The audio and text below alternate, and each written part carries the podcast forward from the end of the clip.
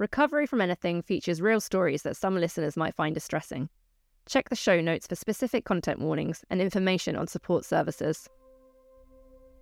I knew my mum wanted us to have a relationship with our dad. So I'd never tell my mum how bad it was the weekend. I used to say, yeah, it was all right. He was good, but he wasn't. I saw my dad wake up in the morning in pain. Not physical, emotional. I could see it, I could feel it. And I watched him use alcohol and anything else to escape that pain.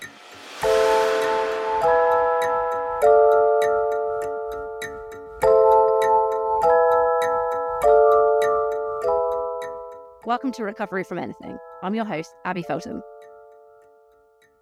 When I think about my childhood, which is a lot, I am in therapy twice a week, and all the ways my childhood shaped me into who I am today, I can become quite angry.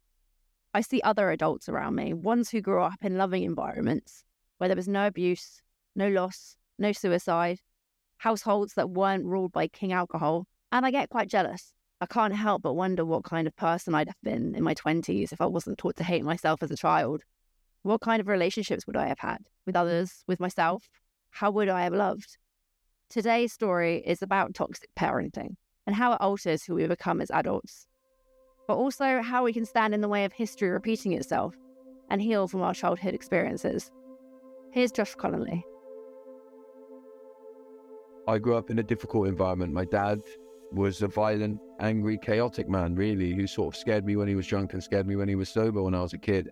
When I when I started school, my dad went to prison, so he spent like two years in prison, and then he came out when I was about seven years old, eight years old, I think, and then he'd moved into like a flat. So me and my two brothers used to go and visit him in the flat. He had like a bad alcohol problem, and then when he came out, he had like a heroin problem as well, like drug problem. The the worst drug that he did was alcohol. Because when he drank that, that's when he would smash the house up. That's when he would take us out in the middle of the night, and fall asleep in his own urine and vomit. And I remember once when he came out of prison, the day he came out of prison, he was supposed to pick us up from school. And I remember like the waiting out the playground with my teacher, so excited that he was going to pick us up from school. And he didn't turn up. He'd gone and got drunk and didn't show up. And I, I remember the teacher holding my hand and feeling how upset she was. And my concern was to make sure she was all right. And I'm like eh, eight, seven, eight, and I'm going, don't worry, this is, he's fine. This is just what he does. I'll see him tomorrow. He'll be okay, and all that stuff. You know, I lived my life like that, never checking in with myself, and always making sure I was there for everybody else. I remember once he took us out, me and my little brother, and we was walking through the middle of this field where like all the families go where I grew up. It was like heat waves. There's loads of people there. It was the middle of the day, and he was walking along drinking super strength cider or lager out of a bowl, walking along like weeing, and I don't mean wetting himself. I mean he's walking along having a wee, laughing. You know what people are like when they're paralytic. And I'm like nine at this time, walking next to him, and I remember like I remember feeling guilty firstly because I couldn't. I wanted to like pump my chest out and say, "You don't understand. Don't look at my dad like that." I believe that as an eight-year-old, I was right when I said that you don't understand. I, uh, the intuitive kind of sensitive person that I am, I saw my dad wake up in the morning in pain not physical, emotional. I could see it, I could feel it. And I watched him use alcohol and anything else to escape that pain. I saw the moment where it worked, where he, he went funny. I mean, it was very short lived in the end with him, like half an hour at most, but where it seemed to work for him. You know, I saw that. And when adults looked at him in disgust, I saw, and still kind of do recognize this, a man that was in pain and struggling. I knew my mum wanted us to have a relationship with our dad.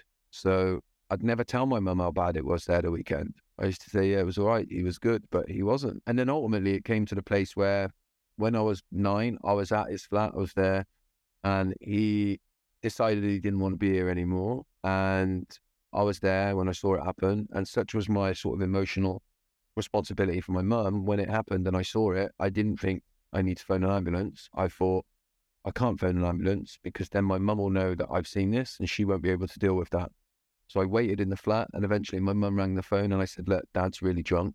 So it was me and my little brother. And my mum picked us up out the front and we went home. And then two days later, I was pulled out of school to be told that my dad had passed away. From the moment my dad died, he was never mentioned again. There's no pictures on my house. I don't know. I couldn't tell you what date my dad died still to this day. I don't know what date his birthday is to this day. There was never any pictures on the wall. Nothing is not, it wasn't never ever remotely talked about. There's never like, you know, when I've done well in football or something like that, it was never like your dad would be really proud of you. Never mentioned, still to this day, Never mentioned again. Senior school is when the anger started, where I started to not be able to deal with the ways that I felt.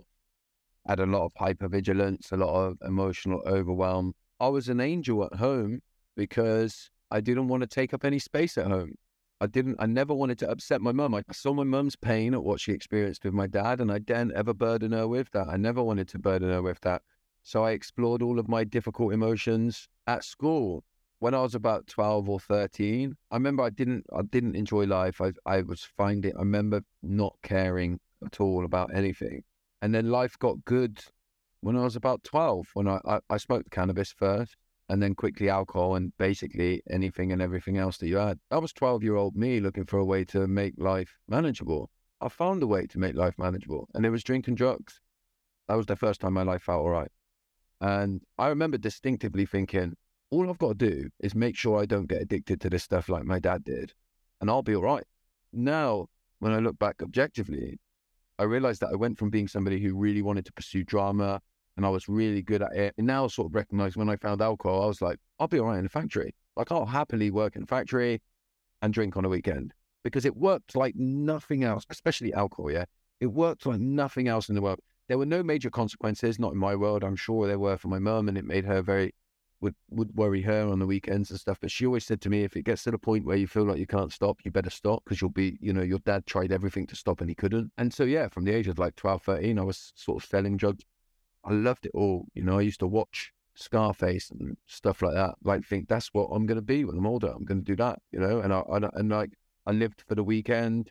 I didn't really care about school, but I was always bright and academic, so I'd done well in school, you know.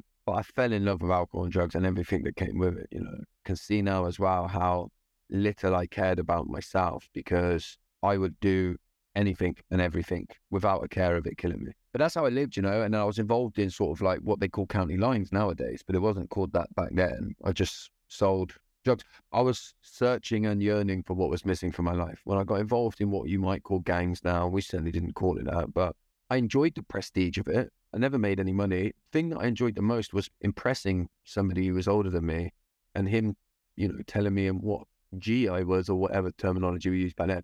But, you know, I was looking for a dad. I was searching for, I was yearning for, I gave them incredible loyalty. I was eh, part of something, you know, there was meaning in my life. I felt like my life had direction. Right? It, it was that I was going to be Tony Montana, right? Which was completely unrealistic and ridiculous. But I had all of those things in my life that you would want a young person to have and I found them. I found them down the park with other people.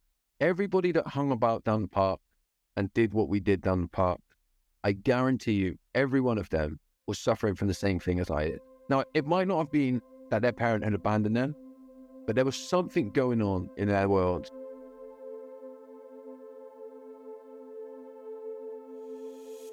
Josh's first daughter was born when he was 18, and he got a job working in a factory. He worked hard there, it was another way to escape how I felt, he told me. Another way to channel his energy anywhere but inward. I realized that I could be out all weekend, go to work on Monday, and still do a 17 hour shift and mean that I got enough money when I got paid because we got paid weekly where I worked. I'd have enough money the next week to still get back on it. I worked hard, but by the time I was 24, I'd been in what was a very toxic relationship. We'd had four children. And at 24, I was about £17,000 in debt. I was living on a fold out bed at my mum's back at my mum's house. I would see the kids on the weekend. I was about nine and a half stone, which is like five stone lighter than I am now. I'd go to work, finish work, drink alcohol, and then I would smoke loads of weed so that I could go to sleep without having to get paralytic. The last day that I drank was the 13th of May, 2012. Now, I remember being in the pub and just looking around and thinking, this ain't working anymore. This don't work. Like I was, I was steaming drunk I had this weird moment of clarity where I was like, this don't, this don't work. But there was like, there'd been loads of stuff that built up to that. I was involved in sort of like football violence and I had shattered my jaw when we were up north at a football thing and they'd left me up there and I'd realized that like I'd had all this surgery done on my face and I, you know, I was seeking the same thing that I used to seek in the quote unquote gangs when I was a kid. It was the same. I was part of something. I would get to get emotions out and I tried to impress the top guy in there and all that sort of stuff.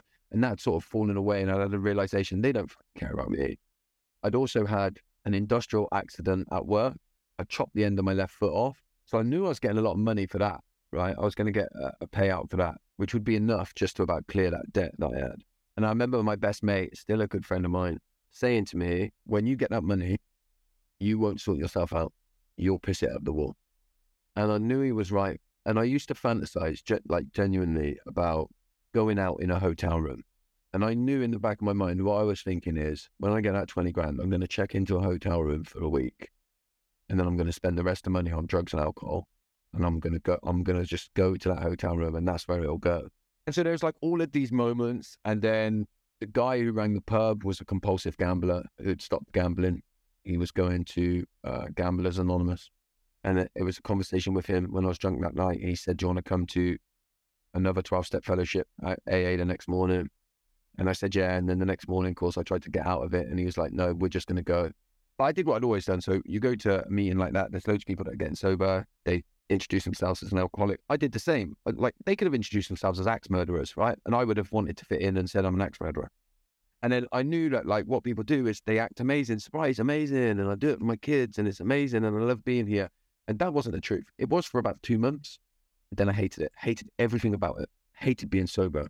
And so I was just lying. And then I was nine months sober when I very seriously planned to end my own life because I thought, well, sober sobriety is not for me. Everybody seems to get sober and love it. I've got sober and I hate it. I don't like doing this. I don't know how to live my life. I don't know how to be. I don't know how to deal with anything. And I went to see my kids to say goodbye and I planned it all and I knew I was doing it and I thought it was the right thing to do. Because I knew what was going to happen, the past became irrelevant and the future was non existent. And for the first time ever in my life, I was present with my kids in a way that I'd never experienced. And I remember that that's what changed my mind my life has been on an upward curve ever since, although it sort of drops every now and then, and I have to sort of, you know, go 10 steps back to do 20 forward, you know. It's taken me a long time to be able to reflect more properly and truthfully on my childhood because I spent a long time hiding from it, really. And I'd created a narrative about my childhood. So if you go back to when I was 24, if you'd have asked me about my childhood, I would have said, yeah, it was fine. Like it was pretty idyllic. In fact, my dad died when I was young, but I don't really remember him. And that my, you know, my mum remarried and I lived with my brothers and we had a really good life. Like, you know, had everything we wanted, went on holiday every year and there was no, no major problems. Right. And that had always meant that I'd always framed my struggles as being something that I must have been born with because my life was so good when I was a kid it wasn't until I found NACOA, which is a charity that supports children affected by parents drinking. I went there because I thought I drink myself and I want to support kids. Yeah. And I did the training and then everything changed because that's when I started to realize what really happened is that when I was in a room with like 20 other people doing this training and we were sat in front of the impacts of what it's like to grow up with a parent that drinks too much, I started to realize that this was me. I was there because of me what quickly, or maybe slowly, but gradually began to unravel after that is that I had to start to realize that this narrative that I'd been telling myself about my childhood was wrong. It wasn't the real one, right? And I'd been saying different things because I wasn't yet able or maybe willing to be able to talk about the truth, about my reality. Then I started to realize, you know, if I'm going to be gut level honest with myself about this stuff, I need to start to grieve. So I grieved for my dad to try and summarize what healing for me from, you know, the difficult dysfunction that I grew up in is all about seeing my experience in its entirety and not trying to dress it up or reframe it as something that it's not, but actually just seeing the truth. Being able to say, you know what, it's shit that my dad died when I was nine. And I don't need to wrap up that when I saw him do what he did, I don't need to wrap that up and go, but you know what? it made me who I am today. You know what else it did? It made me be a shit dad for six years and it made me have a real negative impact on my kids. So, no, I ain't happy about it. And if I could, I'd change it tomorrow because then I wouldn't have had that. You know, there's been much less chance of me being like I was with my kids. For me, that's what healing is, is knowing that truth. But also coinciding along that is going, you know what? What I do have control over, rather than just pretending and trying to reframe that into something nice and fluffy, what I do have is my life today and I can make some change today and I could do the same thing tomorrow. At any time, in any moment, I can stop and go, hang on a minute. I'm acting out here. I'm acting out. I know I'm acting out. And I'm going to be honest about that. And that doesn't mean that I'm not far enough along my journey. That means that I need to do something right now and change. and make some change in my life. And it happens all the time. I mess up so bad all the time, you know, on this journey. And my healing journey is that I see that, recognize that, and I, and I try my best to alter the trajectory of my life as a result of that. Despite those like 10 step backs and having to do 20 step forward, like, my life is like, I could, n- I could not have dreamt of what I've got today. I, I, I run my own business. I get to travel and take my kids all over the world. I've remarried. We've got two more children. So there's six kids. And because of the success that I've had in the work that I do today, and I don't say that to be to impress you, although there might be a bit of me that wants to impress people that are listening. I say it mainly to impress upon people how much my life has changed as a result of working on myself. You know, I'm, I have so much freedom today. I'm taking all of my kids to Disneyland in two weeks for the weekend. Right, I'm hiring a house and we're going to Disneyland. I, I, I used to take them to the wheat sheaf. I used to take my kids to the wheat sheaf and sit them in the corner and buy them a Coke or juice and a bag of crisps and say, stay there until I'm done. And I don't live a life like that today. It doesn't mean I don't struggle. I still struggle, you know, but I have the tools today and I have good people in my life. I have people around me that understand me as much as we can and help me to be who I need to be today. My life is just amazing as a result of that. You know, it is amazing but I still struggle. You know, I, like I say, you know, it gets easier in some ways, and in other ways, it gets harder.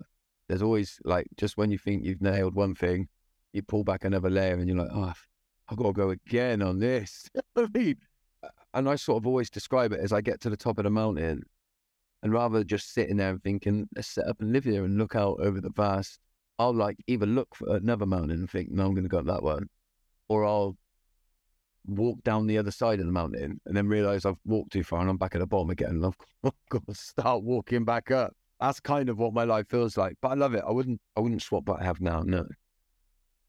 The, the the meaning of recovery to me is the ability to be able to see myself in my entirety and still have compassion.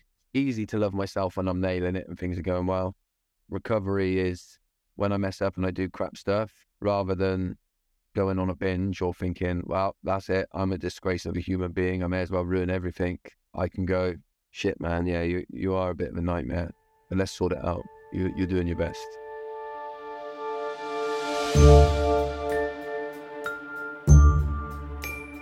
You've been listening to Recovery from Anything. I'm your host, Abby Feltham. If you enjoyed this podcast, please rate and review the show and join the community on Instagram at Recovery from Anything. You can find out more about this week's storyteller or submit a story of your own on our website, recoveryfromanything.com. Thank you for listening.